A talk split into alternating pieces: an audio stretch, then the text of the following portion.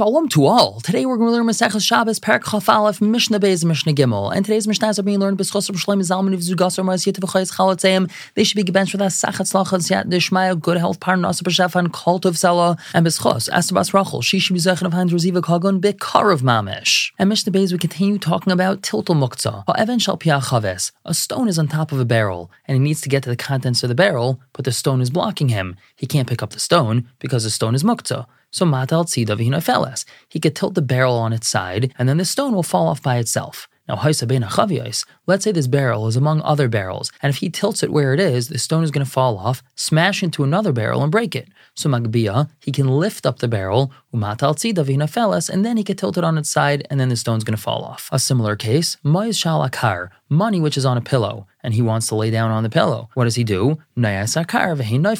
He shakes the pillow, and then Mamela, the money falls off. Now it's important to note that in both of these cases, this is only if the stone or the money was forgotten where it is. He had placed it there before Shabbos, totally forgot about it, and now it's currently Shabbos, so he can't do anything about it, so he's allowed to tilt the barrel to its side or shake the pillow. However, if he had placed it there intentionally, so now the barrel or the pillow becomes a basis ledavra usr, and he's not allowed to shake it to move it off. The Mishnah continues talking about a pillow. Let's say there's some sort of dirt or there's saliva on this pillow.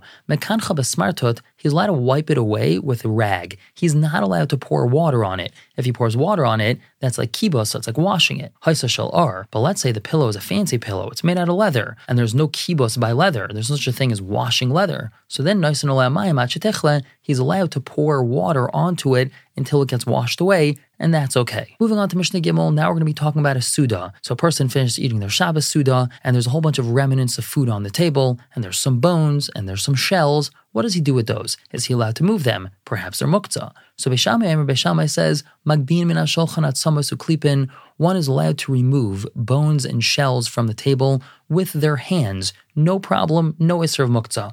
Beisil, Amr Beisil says that no. Naitalas hatavla kula uminara one has to pick up the entire tablet, meaning one picks up the table and then they shake it off. They're not allowed to actually touch it with their hands because it's considered muktzah. Now the Gemara clarifies that really these shitas are supposed to be switched around, and Beis Hill is the one that's makel and Beis Shammai is the one that's machmir. However, the Gemara does say that Beis Hill is makel only when these things are able to be eaten by animals. If the bones can be eaten by his dog, or if the shells can be eaten by other animals, so then he's allowed to pick them up and move them. The Mishnah continues, Mavirin milfnei hasholchan perurin pachas mikazayas a person can remove crumbs that are less than the size of a zayas from his table, and v'seir shal afunin, v'seir adashim, he could also remove seyar of afunim and adashim. What's seyar? So literally, seyar means hair, but over here it refers to pods. Afunin is beans, adashim are lentils, and this is the pod that the bean or lentil comes in. So he's allowed to remove all of these from the table with his hands, because it could be eaten by animals. Now moving on to talk about a sponge, svig, a sponge. So im yeshlei ar beis achiza,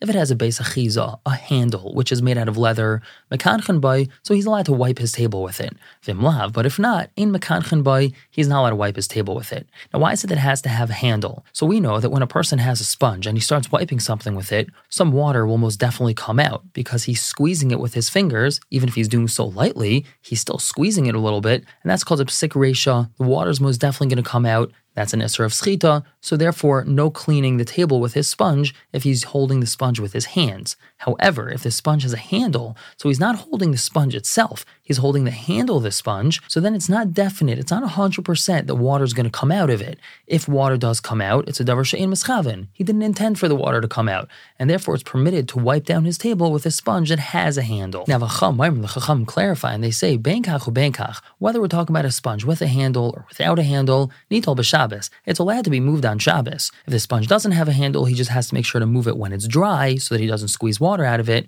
But the sponge itself is not muktzah. It's considered a kli, so it's allowed to be moved on Shabbos. However, ve'ene mekabel tuma, it's not something that could be mekabel tuma. Even though a sponge is a kli, it still can't be mekabel tuma. And why is that? Because the pasuk tells us that the only type of kalim that could be mekabel tuma are kalim that are made out of wood, sackcloth, metal, earthenware, or leather. And a sponge is not made out of any of that, so therefore a sponge cannot be mekabel tuma. We're going to stop here for the day. Pick up tomorrow with Parak Chaf Beis, Mishnah Aleph and Beis. For now, everyone should have a wonderful day.